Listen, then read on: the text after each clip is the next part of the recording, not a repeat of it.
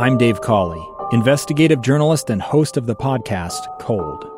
In October of 1985, a woman named Sheree Warren left work at a busy Salt Lake City office. To meet her estranged husband at a downtown auto dealership. She never made it home.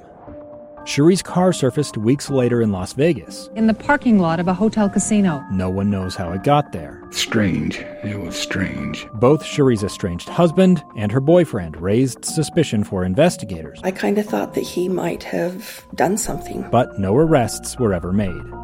In Cold Season 3, we dig into double lives, make new connections in the case, and examine the difficulty raised by reasonable doubt. We want answers just as much as anyone else. They have creeps like that now, too, so nothing's changed.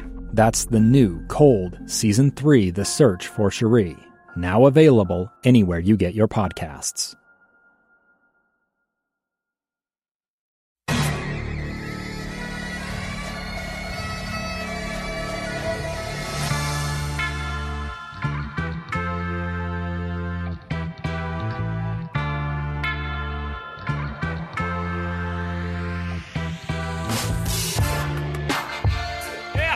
Some mail. Oh, the Aggies are a kicking.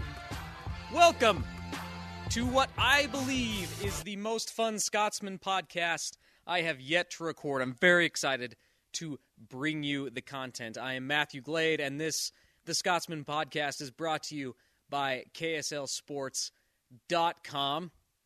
And a happy Thanksgiving to all of you. I believe this podcast will be dropping day of thanks uh, while you're enjoying your turkey, your stuffing, your mashed potatoes or mashed sweet potatoes. I'm a big fan of the mashed sweet potatoes. They're very underrated. I don't I don't feel like the yams nor the sweet potatoes get their get their due, and the pumpkin pie, which um, honestly one of man's greatest achievements, pumpkin pie. I know maybe I'm basic for liking pumpkin things so much, but I'm 37 years old, and I liked pumpkin flavoring a lot more before um, uh, Starbucks started pushing it really hard in all their drinks. So I'm not going to apologize for liking pumpkin uh, flavored or pumpkin spiced, however you want to put it. Things uh, pumpkin's a great flavor, and pumpkin pie is the most superior of all the pumpkin products. So I'm, uh, I, needless to say, I'm very excited for um, the many, many, many pies I will have. But maybe the most underrated part of this time of year, as Vince McMahon would say it's Survivor Series. Yes, professional wrestling. It's it's probably my biggest vice. In I remember in my 20s, I was very very embarrassed to admit that I liked it to uh, in public. Uh, a handful of my friends are big big fans. In fact, my best friend is a uh, wrestling fanatic. That's how we um, that's how we became best friends. Honestly, we met in college because we were both in journalism classes, and he was interviewing me. No, I was interviewing him about um, one of one of our assignments was to inter, was to interview one of our classmates as if they were a expert on the subject, and he picked professional wrestling. And when I found out that that's what he picked, uh, we just we bonded immediately and we're best friends. But that's not why you're here to hear the story of my life. I'm just giving you some context that I love professional wrestling. I've loved it since I was about four years old, from the days of Macho Man, Hulk Hogan, to Stone Cold and The Rock. I've spent a lot of my life crafting my own finishing moves and in ring personas.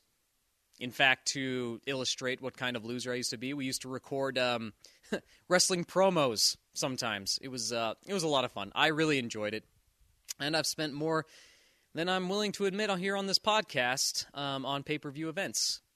And outside of WrestleMania, Survivor Series, which takes place around Thanksgiving every year, has always been uh, my favorite. You get a lot of the most popular wrestlers. They choose teams, usually teams of four, and they go head to head with other teams of four. And it's an, basically it's an elimination match. So once you're once you're pinned or you submit, then you're out, and you keep going until one of the teams uh, has no wrestlers left, and that team, and then the team that has eliminated everybody, they are the winner. It's it's a unique take on tag team wrestling. Uh, I just I just enjoy it because it's kind of a different, and you always got wrestlers throughout the years that normally wouldn't team up, or you get scenarios in which you've always wanted to see certain wrestlers team up, and be a tag team together. You get them on the same teams, and it's just it's just so much fun. My personal favorite was the Survivor Series of 1990 because you got introduced to the Undertaker. He uh, destroyed Dusty Rhodes' team. He was on the Million Dollar Man's team, which uh, uh, you know the Million Dollar Man, great, great, great heel of a wrestler. Um, very, very, very hateable guy. Very hateable guy. I remember him coming out. Brother Love was his. Was his oh, this is this is the thing is people always associate Paul Bearer as his manager. People forget Brother Love was his first manager. Made absolutely no sense. So I'm glad the uh, the WWE, or as I knew it then, the WWF, uh, uh, changed course pretty quickly and got Paul Bearer to be his manager. But also, uh, my favorite team ever assembled. It was called the Ultimate Warriors. It was the Ultimate Warrior, uh, the Texas Tornado, and the Legion of Doom, Hawk and Animal, against the Perfect Team, led by one of my other favorite wrestlers, Mr. Perfect, and uh, the tag team De- Demolition, Axe, Smash, and Crush. I tell you this to set up that when Craig Smith, in the post-game press conference, after Weber State compared Justin Bean to the Ultimate Warrior, uh, I don't think I've ever been so excited or, or as unprofessional as I was uh, in a post game press conference. Uh, I have been thinking of nothing but professional wrestling comps for Utah State players ever since. And honestly, Craig Smith's choice for the Ultimate Warrior to Justin Bean is spot on. The only other one I could maybe make a case for is Goldberg, just because of the emotion, the no nonsense, and just, you know, destroying people while he's out on the floor. But the Ultimate Warrior, considering the energy, how animated Bean is, and the way he gets the job done, it is it is the correct choice. So, uh, on KSLSports.com, I enlisted the help of my um, fellow KSL Sports producer, Hemahe Muli, who creates most of the fantastic uh, graphics and animations that we use on our shows and on our online content to help me create uh, a few of these comps um, to illustrate them in a visual way. Some of these comps that I have, I have, uh, that I have concocted. Um, anytime I get to go back in time and think about uh, professional wrestling, and somehow find a way to compare them to, uh, and somehow find a way to compare them to Utah State basketball players, it uh, just makes for a very fun project for me. So I'm not going to waste any more time. Let's get into it, and let's start with the senior captain, Sam Merrill.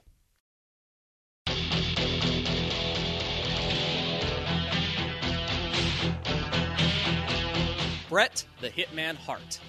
He is the excellence of execution, and the same can be said about Merrill. Not one player exemplifies the self proclaimed best technical wrestler like Merrill. They both are extremely skilled, students of the sports, and dominant type A personalities. If they catch you in the slightest misstep, they will exploit it immediately with a quick drive to the hoop or an elbow from the second turnbuckle. It's also no coincidence that Bret Hart's finisher is called the sharpshooter. And Merrill is arguably the sharpest shooter on the team, a career 45% three point percentage, and a ridiculous 51.5% through seven games this season. When it's all said and done, Merrill might be the best there is, the best there was, and the best there ever will be at Utah State. Abel Porter. One, two, three.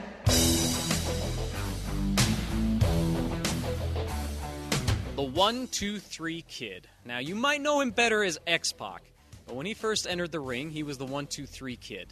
The scrappy underdog, always trying to prove himself and always improving and getting better. Abel Porter is a classic underdog story going from walk on to scholarship athlete and solidifying himself as the point guard of the Aggie team both with iconic moments Porter's game winner versus New Mexico and the kids' upset of Razor Ramon on Monday Night Raw. I cannot begin to describe to you my reaction as I think I was about 10 or 11 when this happened. When the 123 kid beat Razor Ramon. It was a huge upset. Massive. Massive. And it was the kind of upset that normally you wouldn't see on Monday Night Raw. It's the kind of thing they usually say for a pay per view. Brock Miller.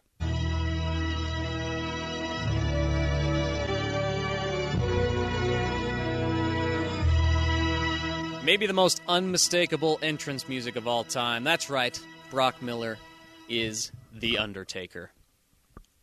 Miller is the ultimate hot cold shooter. And just when you think his game is dead because it's been 12 minutes since he hit a three, he'll rise from the grave and bury Aggie opponents with nine straight points or a game clinching shot. Best exemplified so far this season in game one against Montana State, an absolutely clutch, clutch three in the final minutes to help the Aggies win in a game in which they were struggling. Neemias Queta. If you smell what the rock is cooking. Now, there are a few different directions I could have gone with Queta. Ric Flair, because nobody does what Queta does with the style that he does it. Hulk Hogan, because he is the ultimate fan favorite. However, I went with The Rock because of the sheer talent and charisma Queta embodies, much like Dwayne Johnson. He owns the court whenever he's out there, and it's almost always obvious he's the most talented athlete. Justin Bean.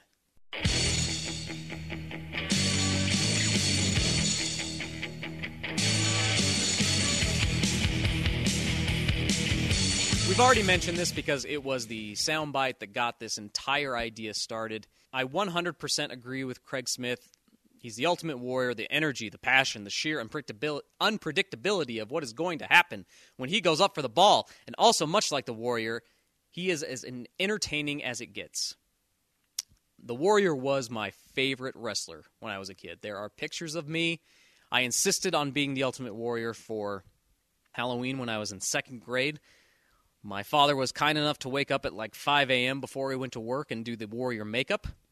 And I remember being so ridiculously infuriated that I couldn't take my shirt off, that they made me wear a tank top. I, I remember distinctly complaining about it at every turn to my mother, to my teachers, but luckily I was a pretty timid and shy kid for the most part, so um, I wasn't going to go ahead and take off my shirt without permission. That's just kind of how I was back in the day. But but the Warrior was so much fun, and I have I, I think I have the same type of fun when Bean's out there on the floor doing his um, his bean machine, his jumping bean style of play. Um, it very much reminds me of the way the Warrior used to wrestle and used to execute his matches. I thought about doing other wrestling comps for the rest of the team, but I decided to stick with the starters. Um, and yes, I went with Queta as the starter, even though I know he's not um, starting right now. Uh, he technically is the starter, uh, so I so I went with that. Uh, it's my list, so there you go. The Aggies next play Friday night at St. Mary's. I'm interested to see what they do coming off those two games in Jamaica. Two fantastic wins, whether it's you know you're you know, you focus on the LSU game, and for good reason, but the North Texas game, where Merrill scores only five points, no Queta, and the team is struggling, and North Texas is playing out of their minds, and they still and they still come away with a win. It's important to win games like that because you're going to have nights when not everything is clicking and things are going wrong. And even though it's a lower quality opponent like in North Texas, it shouldn't take away that it's still an impressive win considering the circumstances. I picked this game Friday night as a win for Utah State. Uh, I'm not going to be a coward and uh, back off from that. It's not going to be an easy contest. Late start, 9 o'clock. We're going to do a recap of it on Sports Beats Saturday. That's at 6 o'clock. You're not doing anything worthwhile at 6 o'clock. What are you going to do? Watch the Utah game? Yeah, it's Colorado. Who cares? Anyway, you gonna watch Oklahoma, Oklahoma State? Shh. Come, eh, come watch KSL. Come watch the best local content in the market. You're gonna be on the second day of leftovers. You're still gonna want a nap. Just turn on the TV. Give us a watch. Once again, the Scotsman podcast is brought to you and powered by KSL Sports. I guess technically it's not brought to you by. It's not a sponsor. It's just it's uh, it's the actual company in which I work for, and it, it, it pays me to do this. But whatever it is, whatever entity it actually is, uh, go ahead and go to the website kslsports.com. Watch us on Channel Five at six o'clock on Saturdays, at ten forty-five on Sunday nights, and of course in every KSL News newscast at 6 and 10, you will see KSL Sports, the smiling faces of Jeremiah Jensen and Sam Farnsworth, and on occasion, Spencer Linton. We very much appreciate you watching our program, and I appreciate you downloading the podcast where the sagebrush grows. Happy Thanksgiving, everybody.